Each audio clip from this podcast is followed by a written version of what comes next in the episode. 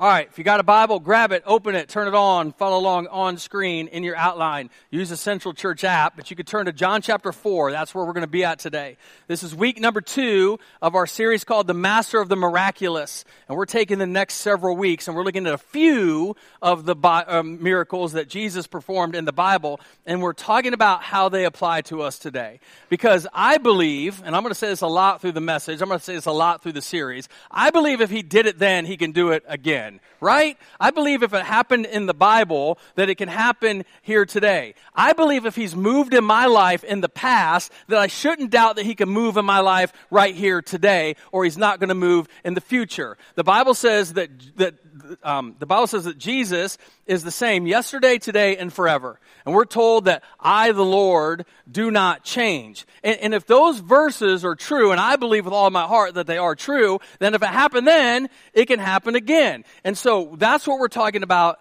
in this series. We're talking about the miraculous taking place. We're talking about seeing the supernatural. We're talking about life change happening in us as a church and us as individuals. And a while back, I was asked this question.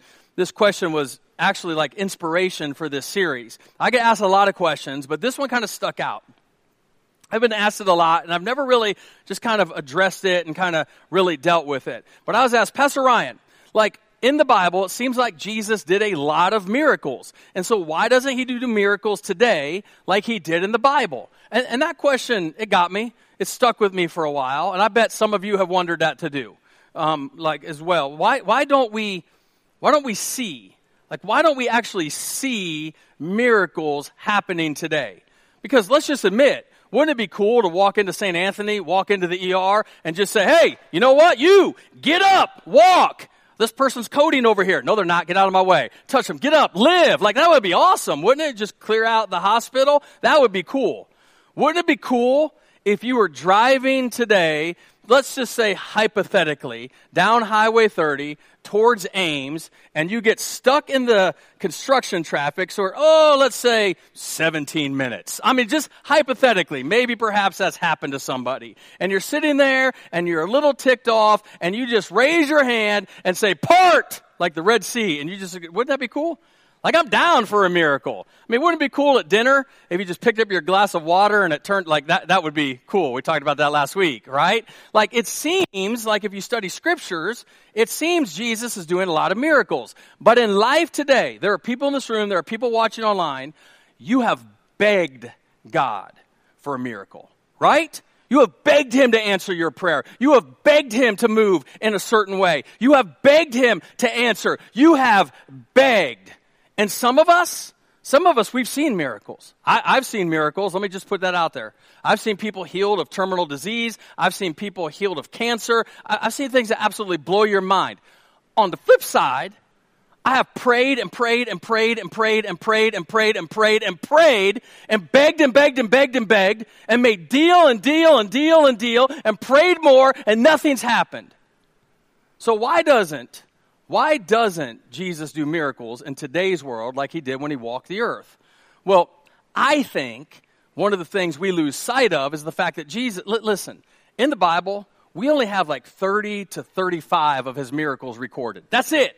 30 to 35. Now, Jesus did ministry for three, three and a half years. So 35 miracles in a three and a half year time period, that's like 10 a year. I guess less than one a month. And so a lot of times we're told that Jesus did all of these miracles.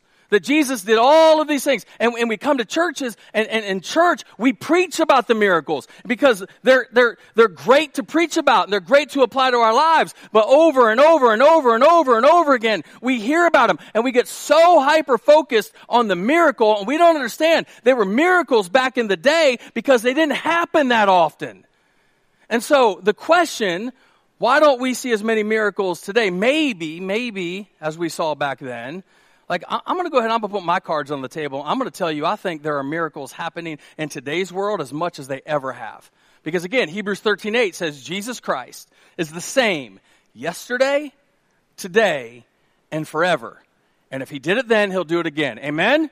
I believe he still does miracles. And I believe there's somebody here today, you're on the verge of a breakdown. And maybe today Jesus is going to take you from breakdown to breakthrough. Because sometimes, sometimes the miracle is simply in hearing the word of God. I'll show you. John chapter 4, verse 43. Jesus, Jesus had been in Jerusalem doing some stuff. At the end of two days, Jesus went to Galilee he himself had said that a prophet is not honored in his own hometown. So Jesus said, a prophet is not honored in his hometown. Now, I'm going to be honest with you. That blows my mind. That, that puzzles me. Anybody else ever been puzzled by that? Because you can go through Denison and you can see a great big sign that says home of Donna Reed. I don't even know who that is. I don't know. Somebody in one of the services shouted out, You can go to the theater, you can go to the museum. Don't want to. Don't care. Now you can go down to Winterset and you can see a big old statue of John Wayne. I'd like to go to that museum. That, that would be kind of cool. I think the Denison sign should say home of Brandon Scherff. That's what I think because he built the stadium for him. But, but when you go through a famous athlete or actor's hometown, there's usually a sign there that says home of whoever. They celebrate that. They're excited about that. But Jesus said there's no honor in his own hometown. In fact, Mark chapter 6, the Bible says Jesus couldn't do miracles in his hometown because of their lack of faith. And I'm always scratching my head going, it's Jesus.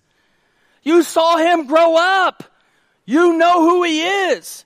You know he's born of a virgin. How do you not celebrate this boy? How are you not excited about this? How does Jesus not have honor in his own hometown? And then I thought of this illustration, and it helped me. Maybe it helped you too. How many of you have ever gotten in your car? Let's say you're getting ready to leave work and drive home. You crank up your car, you turn on the music, and the next thing you know, you're pulling in your driveway and you don't remember the drive. Anybody? L- listen, completely sober. I'm not talking about Friday night. I'm talking about work to home.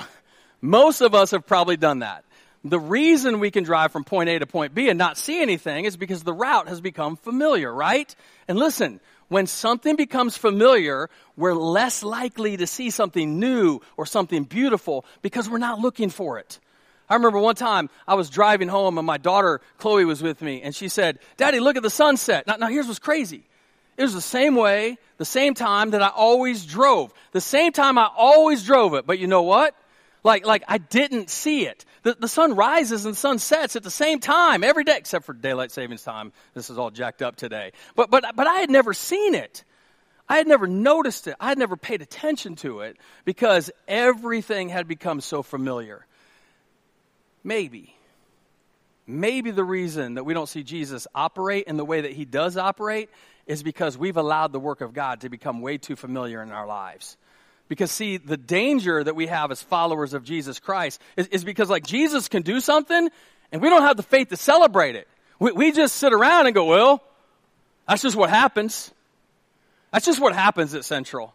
Ryan just does something, Ryan just says something, and, and that's, and people come forward, and that's, that's just what happens. We have trunk or treat, and people just come. We do an egg drop, and people just come. Like, that's just what happens. We, we don't understand that what happens here like I don't, I don't, know anything about other churches. All right, I know I know about this church, and I know about what's happened in this church in the years that I've been here. What happens here, like it's supernatural. Like it's, it's crazy the presence of God to me that happens in this place. Understand that Jesus is doing some stuff in this place and we can't allow it to become familiar. You can't allow what Jesus is doing in you and through you to become familiar. In fact, I know Jesus is doing some stuff in my life right now that is not familiar and it's scary, incredibly scary. I'll say this, this environment what's happening here, what we get to experience on Sunday, the music we get to experience, I don't ever want that to become familiar to you. I don't ever want you to take it for granted. I want us to remember where we came from. There, there are a few of you in this, in this church that you've been here the entire time. You were here when it was in a movie theater. You were here when it was in New Hope. You, you were here when it was in Swan Lake. You were here when you moved into this building. You were here when the church split. You were here when they for whatever reason, hired me. But, but now, multiple services, multiple campuses, big internet presence, a full band, worship, hands raised, bells, whistles, smoke machines, geysers, lights, kids ministry, teen ministry, a youth center, an outreach center. listen, we can't ever let that become familiar and think it's normal for God to do what he's done in this place because it's absolutely supernatural. And when you let the supernatural become familiar, we miss the miracle. When we let the supernatural become familiar, we miss the miracle every single time. And so I would challenge you today to not allow what God is doing become familiar, because if so, we can easily miss the miracle. I, I say this, I've said this a lot over the past few months, and I'll say it again. Did you wake up inside today? Did you? See, there's a lot of people that would call that a miracle. Do you have bottled water in your house? There's a lot of people in the world that would call that a miracle. To us, it's normal. But to a lot of people, it's a miracle. And so, right here in this text, Jesus had become familiar. And when something becomes familiar, we can miss the supernatural. It goes on to verse 45. I think this is funny. Yet the Galileans welcomed him, for they had been staying in Jerusalem at the Passover celebration and had seen everything. Everybody say everything. Seen everything he did there. So they're in Jerusalem at the Passover celebration. Jesus is there doing some stuff, and these Galileans had seen everything. Now, stay with me because it's going to take a second to set up. They saw Jesus at the Passover celebration, and they saw everything, and they're like, oh, you know what? That's different. That's crazy. Like, hey, Jesus, we saw what you did, and we like you. You need to come hang out with us. Now, here's what's funny like when you read a passage of scripture, you can't just really take, you got to go back and you got to see the context and read it all in that. And so you got to go back and you got to look at John chapter 1, 2, and 3 to see what he had done when he was in Galilee to get them so excited. And listen, don't miss this, don't miss this. He didn't do a miracle. He did not do a miracle. The first miracle in the Gospel of John, we talked about it last week, water into wine. His second miracle, the second one hadn't even happened yet. We're going to talk about it today, but it hadn't even happened. He did not do a miracle when he was in Jerusalem. Pastor Ron, what did he do? It's where he cleared the temple. That's what he did. The Bible tells us that he saw the money changers and he got ticked off because what they were doing is they were basically taking advantage of people. And so Jesus sat down and made a whip. How awesome is that? I don't know, like if you're my age, but when I was growing up, my mom used to tell me, go outside and get your switch. Anybody? You go outside and you try to find the smallest branch to break off, but the smallest one hurt the worst. And so by the end, I just taken there like a whole log. Here, hit me with this. Jesus is like, hey, you know what? You don't gotta go get your switch. I'm gonna go make one. Can you see this? Can you see Jesus sitting on the side of a hill making a whip? He, he's kind of braiding it together, and they're like, "Hey, Jesus, what you doing?" Oh, you about to find out. I'm about to show you what I'm doing. Jesus sits down and he makes a whip because he's angry. He showed anger.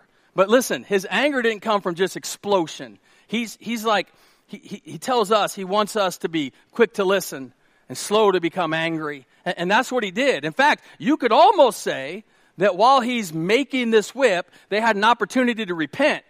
They didn't take it. And so he goes in and he clears the temple, and everybody's like, man, this guy's awesome made 180 gallons of wine, beat up all the religious people. Hey, Jesus, you're on our team. Come hang out with us. And so they're welcoming Jesus in. They're welcoming him, him in because he's got this reputation. But, but it's not the reputation that we think of Jesus, you know, walking around with a sad face, holding the lamb, crying all the time. No, this dude's clearing out temples. He's making wine. All right. That's, that's Jesus. He walks into town, and this is what happens, verse 46. As he traveled through Galilee, he came to Cana. Now, remember what happened last week? He was in Cana, right? We, he turned water into wine. Now, just a quick question. This is a simple, this is a simple answer. Do you think the people in Cana were happy to see Jesus again? You think they were? Like, they're like, hey man, who is that? Oh, hey, hey, hey, that's Jesus. Jesus, hold this for me. Hey, hey, you know what? You go to Casey's, get the Aquafina, get all the Dasani. You know what? Just don't even get that. Get the cheap stuff, man. Bring the Casey's water back. Like, bring, like, they're glad to see him because of what he did the last time that he was there. But don't miss this. Don't miss this. Don't, this is so huge. The last time Jesus was there, he did a miracle for the masses. This time, he wants to do a miracle for an individual. See, Jesus wants to do miracles for all of us, in us and through us and for us, to edify each other and for this place corporately. But I also believe Jesus wants to do a miracle for you because the individual matters to Jesus. The individual matters to Jesus. See, he's sitting there, and the Bible says this individual comes by. There was a government official in nearby Capernaum whose son was very sick. Now, another question how many of you have kids? That's an easy one. Yes or no? You don't have to look around. You don't have to ask your spouse if you got kids or not. Don't your kids have the ability to make you experience the highest of highs and the lowest of lows? Can they do that? Like you can thank God for them, and then within 30 seconds you question, why am I even a parent? Like what's going on? If you're if you're a parent, your kids have that effect on you. And let me tell you this, it never, ever goes away. Highest of highs and the lowest of lows. Last night, my son, he lives over in Boone. He's going to college over there, and and he's been he's been back here. He's been helping a farmer, and so last yesterday I, I cooked some meat, and he called and said, I want to come. I want to eat some meat. I want to see you before I head back to Boone. And I'm like, all right. So I went to bed and I'm kind of hanging out, waiting for him, waiting for him. I hear he comes home, and so I go downstairs to, to meet him, and he starts coming across the room and gives me a big hug. Now, my son on this farm, his job has been filling what I have been told is termed a honey wagon. Now, see, listen, that term only works right here. If I'm telling this in Indianapolis, so nobody know. They're like, what the heck is that? Like, that's what he's doing. And so he embraces me, and I'm like, a,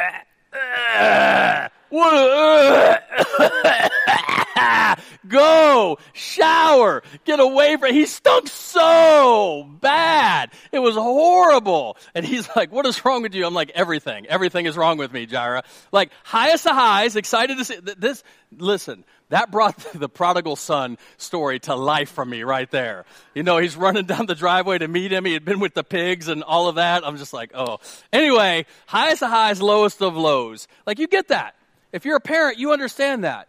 My daughter Chloe's been dealing with some sickness. She's, she's been had a couple of surgeries, and I've been absolutely heartbroken over the past couple of months that my 21 year old daughter, who's away at college, is sick. If you're a parent, Nothing, hardly anything on the planet rips your heart out as much as your kid getting sick. I remember a few weeks ago looking at Chloe. She's on the couch and she's hurting and tears are coming down her face. And I'm just like, if I could take it, if I could take it from her, if I could take that sickness from her, I would take it. If you're a parent, you've thought that exact same thing. I would take that sickness in a heartbeat. If your kid gets sick, it does something to you. It absolutely destroys you inside. Am I right? And so here's this government official He's in Capernaum, and he's got a son who's very sick and about to die. Now, let me tell you some things about this government official. Number one, he's not a follower of Jesus. He, he's not. That's very important because there are people, there are churches, there are sects of Christianity who will tell you, and maybe you've been told, you've been told Jesus only does miracles for people who follow him. That's not true.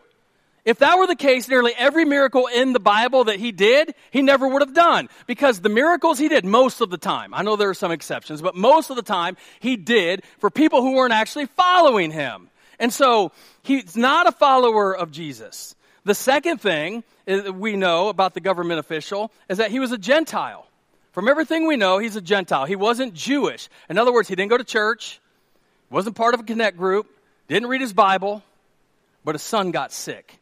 And isn't it funny when you get in a desperate situation, how quickly you learn how to pray, or how quickly you pull God back off the shelf, or how quickly you come back to church?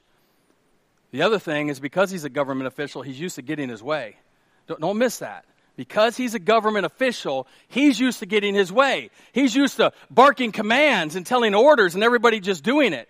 He, he's used to asking for something and somebody just comes. He's used to everybody doing everything for him. And now he's come from Capernaum to where Jesus is. And his son is very sick. In verse 47, when he heard that Jesus had come from Judea to Galilee, he went and begged, begged Jesus to come to Capernaum to heal his son who was about to die. Now, this is huge. You got to give me a little bit of time to unpack this. Because right here, we see why sometimes we don't get to see the miracle. This guy comes to Jesus with a problem, which is what we should obviously do. I told you that last week. Remember last week we talked about there was a problem. Mary went to Jesus, and then Mary gave the only instruction she ever gave in the entire Bible, despite what anybody else tells you. It's the only place Mary said something, and she told the servants, do whatever he tells you to do. Like, like that was it. And we went through that. You can go back and listen to that. We should take our problems to Jesus. If we have problems, we should take them to Jesus. We have issues, we should take them to Jesus. Like, listen, I can think of so many times in my life where I've been frustrated in a certain situation, and I've tried everything. I've tried all of this stuff, and I've tried to, to fix it, and at the end of it, I just throw my hands up and I just pray. And then all of a sudden, bam, problem solved. And I think, man, Ryan, you are an idiot. Why didn't you just pray from the beginning? And so that's what we're supposed to do. Jesus is who we bring our problems to. And so I don't know what you're wrestling with today. I don't know what's going on in your life. I don't know what prayers you need answered. I don't know what miracle you might need. But bringing Jesus your problem, that's 100% what we're supposed to be able to do. And I know there are some people, every time I say that, they're like, oh, Ryan. I'm just so insignificant. There's no way Jesus would ever do anything for me. If I took him my pride, like I don't matter. No, you matter. You matter to him. You are created in the image of God. He cares about what's going on in your heart. He cares about what's going on in your mind. And He absolutely wants us to bring our problems to Him. Listen, many times we don't get a miracle because we're not asking for it. That's all throughout the Bible. You do not receive because you do not ask. Many times we don't get it because we're not asking. And so if you're struggling with that, oh, I'm just, I'm just not worthy. I'm just not a godly person. Oh, I don't really follow Jesus. I don't really know that much about the Bible. Neither does this guy but he brings his problem to Jesus. However, there's an issue, and it's a big issue. Here's the issue he also brought his plans to Jesus. And Jesus wants your problems, but he doesn't need your plans. Like, listen, don't miss this. I've been reading this for years, and I never saw this until I'm putting this thing together. He begged Jesus to come to Capernaum to heal his son. Jesus is here, and he wants Jesus to get up and come with him. Jesus, do this. Jesus, this is what I want you to do, and this is how I want you to do it. And Jesus wants us to bring him our problems, but he doesn't need our how. He doesn't. Like, have you ever gotten mad at somebody because you got in the car with them and they're going from point A to point B and they start driving a way that you would not have gone? And you're like, hey, if you take a ride up here, it's faster. And they say, no, I'm going this way. I'm going every service, every service right there. People looking at each other, husbands and wives. Like it's just by the time you get there, like you're mad. See, we, we talked about this last week. We talked about things happening in our time. Like we want things to happen right now, this way, for us. In other words, we're selfish. Anybody want to go ahead and admit in church on a Sunday, you want to tell the truth, shame the devil, and say I'm selfish? It's just government officials that way. He's selfish. He's used to getting his way in his time. He's used to getting everything done for him. And so he comes to Jesus and say, "Hey, I need you to do this. This is what I want you to do, and this is how I'm going to need you to do it." And and listen, Jesus wants what's in our hands but he does not need our plans. Because at the end of the day, Isaiah 55, 8 9, we talk about this verse all the time here. He tells us that his ways are higher than our ways, and his thoughts are greater than our thoughts. And so we need to learn how to say, Jesus, I'm going to give you my problems, and I know you don't need my plans. In fact, I'm going to put my problems in your hands, and to heck with my plans. He comes up to Jesus and says, Hey, this is what I want you to do, and this is how I want you to do it.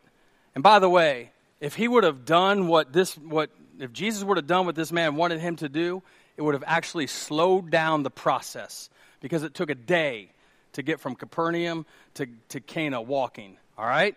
Verse 48. Jesus asked, Will you never believe in me unless you see miraculous signs and wonders? Now, every time I read the Bible, I, I read sometimes with a little, like Jesus is a little snarky. That, that's how I see him. And, and this guy's coming up to Jesus and I can almost see this. He's, he's upset. His son is sick. He's, he's torn apart. He's desperate. He's got some tears in his eyes, crying a little bit. He's like, Jesus, Jesus, come, come, come heal my son, please. Jesus, I need you. Will you come and heal my son? Will you come with me, Jesus, and heal my son? And Jesus says, What if I don't? How would you like that? Jesus, I need you to do this. Please, Jesus, please move in this way. Jesus, please allow this to happen.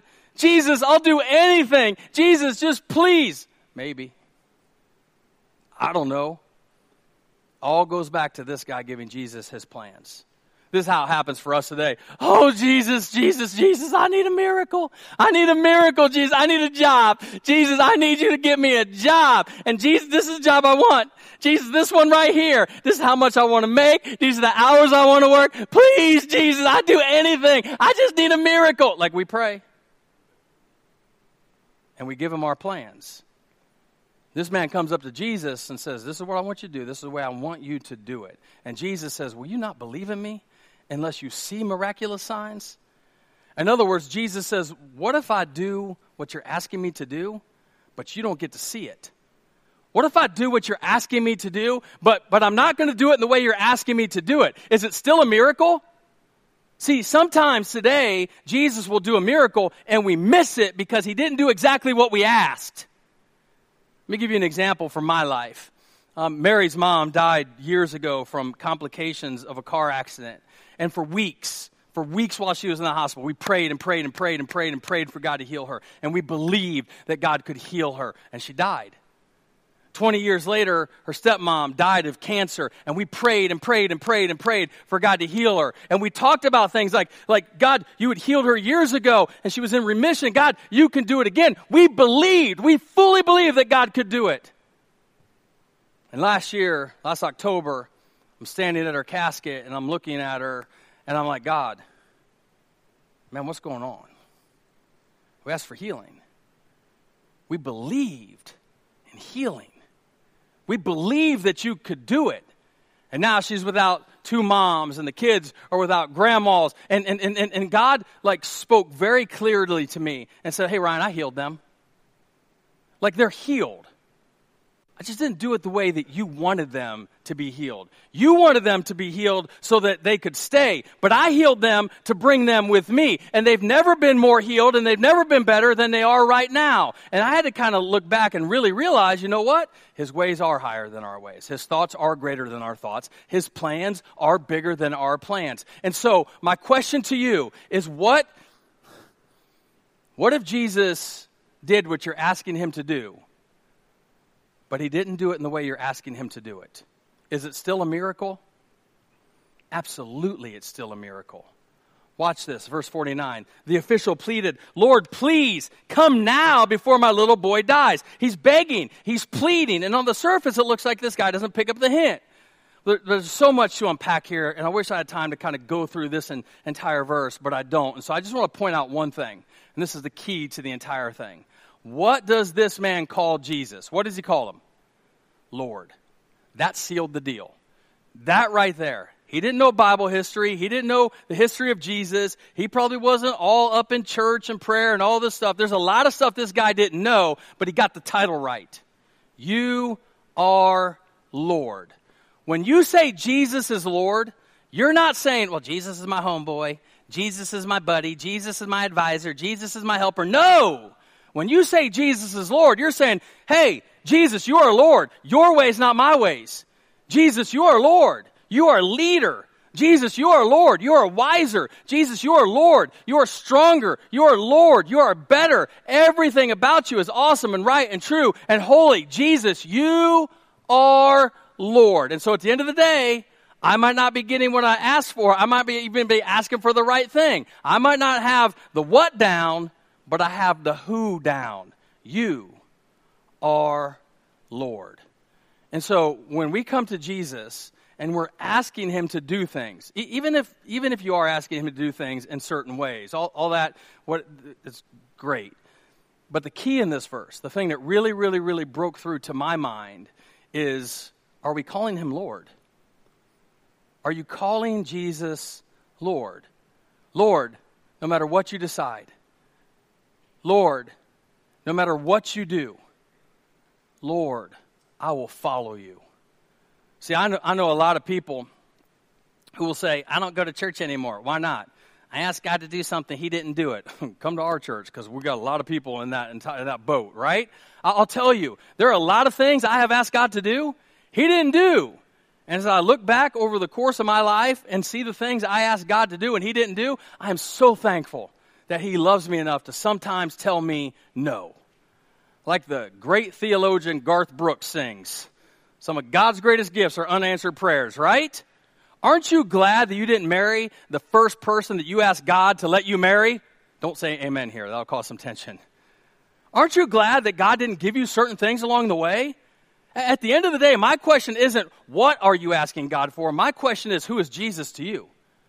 Who is Jesus to you? Because what I've had to learn to say is, hey, as long as He's Lord, if He says yes, praise the Lord. If He says no, praise the Lord because He's God and He's got better plans for Ryan than Ryan has for Ryan. And He's got better plans for you than you have planned for you. In this story, this guy's got his plans. He goes to Jesus, hey, come with me, spend a day walking with me, maybe talking to me, maybe I can learn a little bit more about you. And then after a day, you can heal my son. But Jesus has a better plan.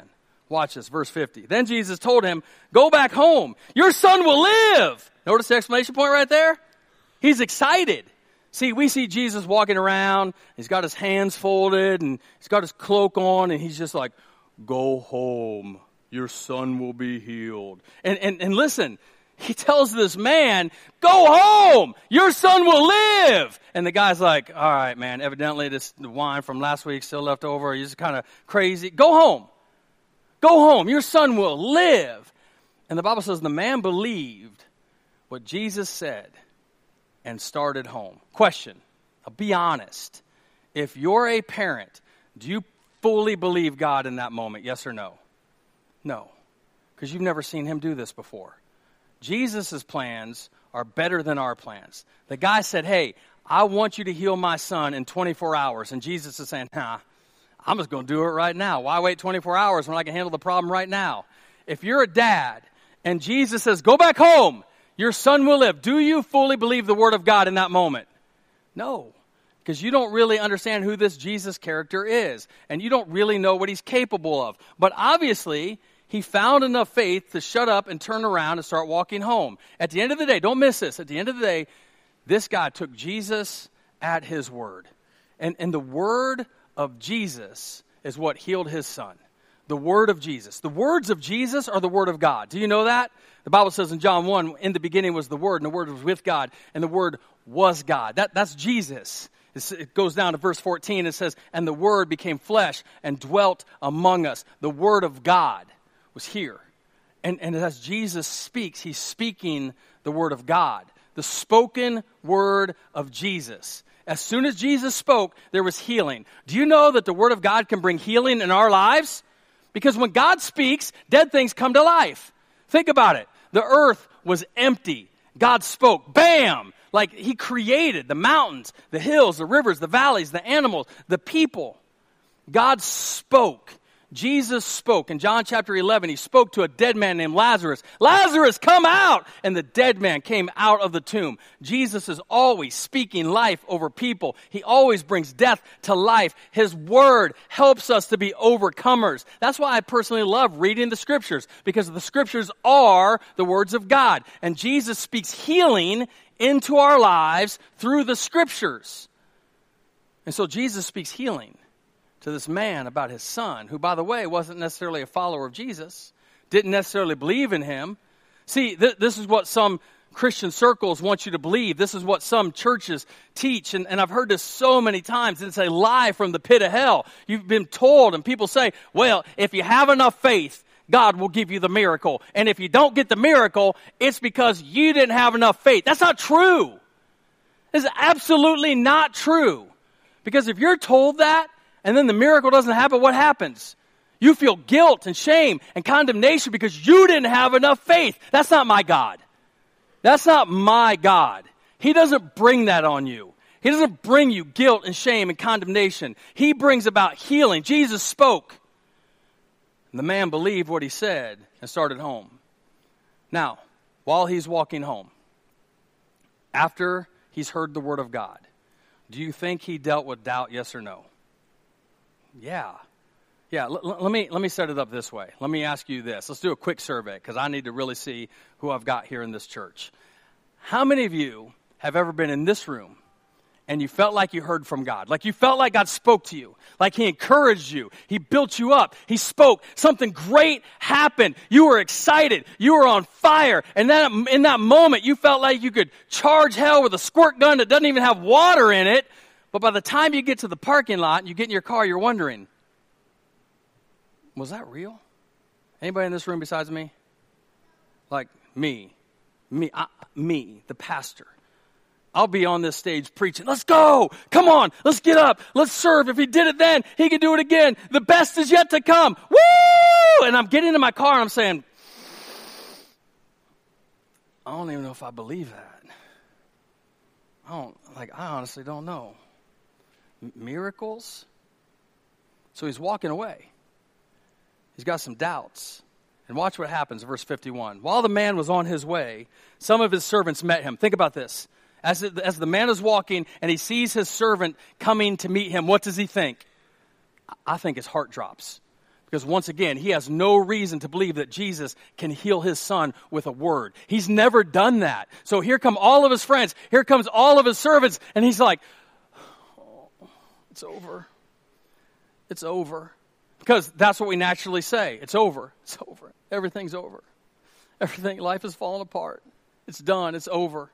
Watch this. Some of his servants met him with the news that his son was alive and well. He's what? He's, he's alive. What? He asked them when the boy had begun to get better, and they replied, Yesterday afternoon at 1 o'clock, his fever suddenly disappeared. It blows my mind that they knew the time. I guess they had their smartwatches on, kind of all looking at their Apple Watches. They documented it. I just made that up. They didn't have Apple Watches back then. Actually, Eve had the first Apple Watch. I did this entire message just to tell that joke. So thank you for laughing. Verse 53. Then, then the father realized that that was the very time Jesus had told them, Your son will live. And he and his entire household believed in Jesus. See, don't miss this, don't miss this, don't miss this. The miracle Jesus wants to do in you and through you is bigger than just you.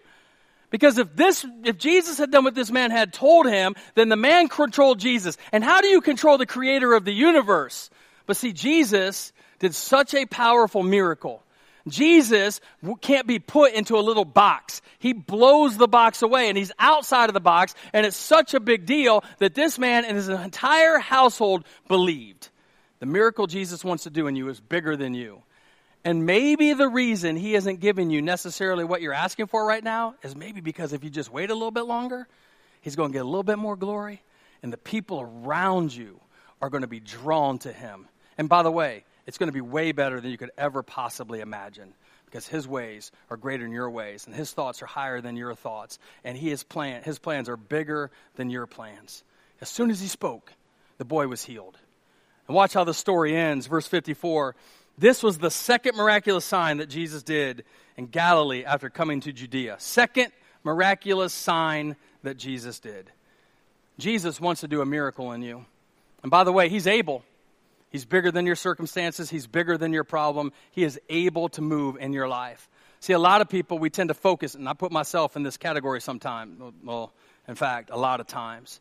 But a lot of us, we focus on the breakdown that we're going through. And many of us legitimately are going through tough times. And we feel like the enemy has so much power over us that he is either in the act of destroying us or because of our past has destroyed us. And we feel like we're doomed to just live out this life a shell of a person. But that's not true. Do you know the enemy has no power over you if you are in Christ? Let me say that again for the people in the back. Do you know the enemy has no power over you if you are in Christ Jesus? That's a good place to amen. The enemy has no power over you if you are in Christ Jesus. It's kind of like, I read this story the other day, and I thought this would be a great way to wrap this up. It's a great illustration. I read a story about this family that's driving down the road and the windows are down and everybody's having fun and they're laughing and having a good time. And all of a sudden, a huge bumblebee flies into the car and the little girl in the back seat starts to freak out. She's freaking out, losing her mind because she's allergic to bees. And she's screaming and she's screaming and she's screaming, Daddy, help me, Daddy, help me. And the, and the dad, because dads know how to fix everything because we're awesome. the dad, he begins to like reach back and trying to grab the bumblebee. And, and finally, he, he grabs it and he gets it in his hand and he holds it and he holds it and he waits and he waits and he waits for it. and it finally stings him. And then he lets it go, and the bee's flying around the car again, and the little girl's freaking out, Daddy, Daddy, Daddy, help me, Daddy, he's gonna get me, Daddy, I'm gonna die. And the dad holds out his hand to the daughter and says, No, baby, he can't hurt you anymore. The stinger is in my hand. For those of you running scared of the enemy today, Jesus would tell you, Hey, I've got the stinger in my hand. He took the nails, He took the cross, He took the beating so that we didn't have to. And what He promises us is victory. What He promises us is life. What He tells us is we can be overcomers. And you don't need to stop believing for a miracle. If He did it then, He can do it again. And maybe today, the miracle that needs to take place in your life is for you to stop saying, Hey, God, this is what I want you to do, and this is how I want you to do it. Maybe today you need to say, Jesus, you are Lord. Jesus, you are Lord. Jesus, you are Lord. I want what you want. Jesus, you're Lord. I want your ways to become my ways. Jesus, you're Lord. I want your thoughts to become my thoughts. Jesus, you're Lord. I want your heart to become my heart. Jesus, you are Lord. You are Lord. Move in my life. Move in my life the way I, I could never possibly imagine. And then don't allow the familiar things of God to become familiar in your life. Let's pray. Jesus, right now, I pray over this entire room. God, I know there are people in this room hurting. God, I know there's some people in this room desperate to believe that you still do miracles. And I pray that you would release supernatural power, supernatural hope, supernatural peace over us. That we would have the faith, Jesus, to believe that you are a miracle worker. That legitimately, if you did it then, you can do it today. If you moved in our lives in the past, you can move in our lives again. Heads bowed and eyes closed. What's the miracle you need Jesus to do in your life? What's the answer to prayer you need Jesus to do right now? Just ask Him. Ask Him. Ask Him. Oh, so many times throughout Scriptures, we're told we do not have because we do not ask. Ask Him.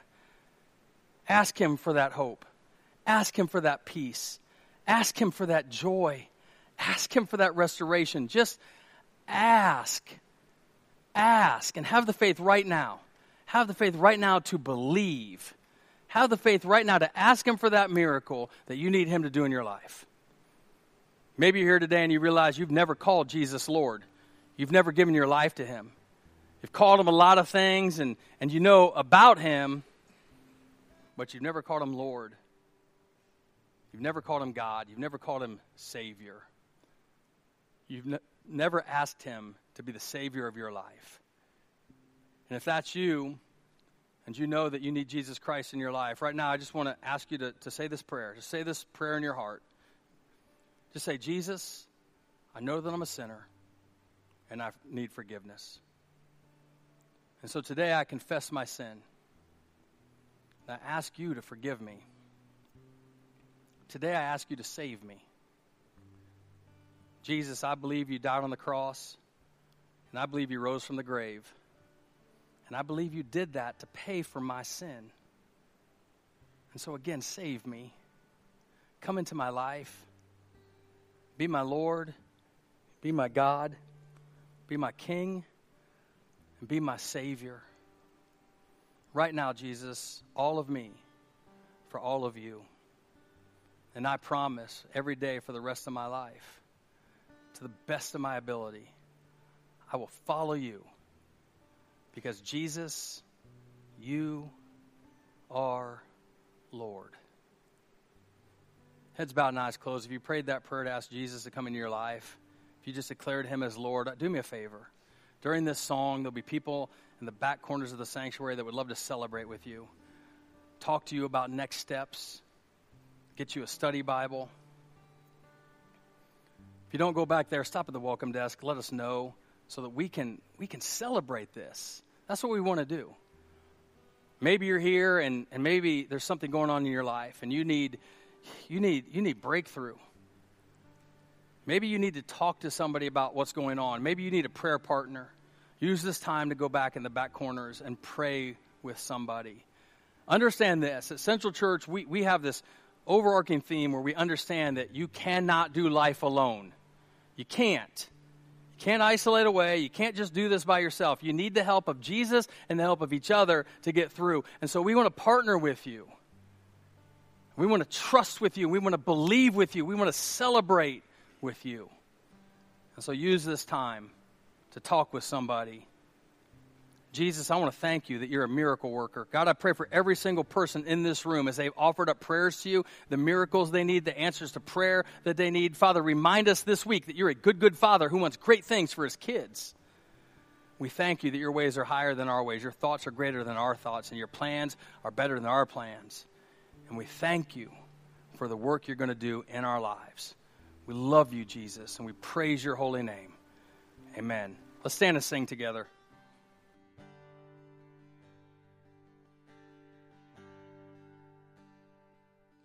Speak the name of Jesus over you. In your hurting, your sorrow, well, ask my God to move. I speak the name cause it's all that I can do. In desperation, I seek heaven. I pray this for you. I pray for your healing that your circumstances would change. Pray that the fear inside would flee. In Jesus' name, I pray that a breakthrough would happen today. I pray miracles over your life.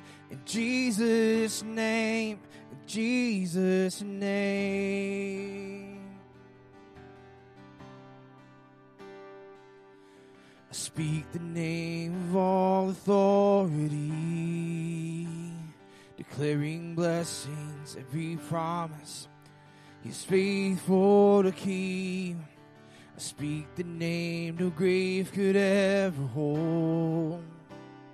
He is greater, He is stronger. He's the God of possible. I pray for your healing circumstances would change. I pray the fear inside would flee in Jesus' name. I pray that a breakthrough would happen today. I pray miracles over your life in Jesus' name. In Jesus' name.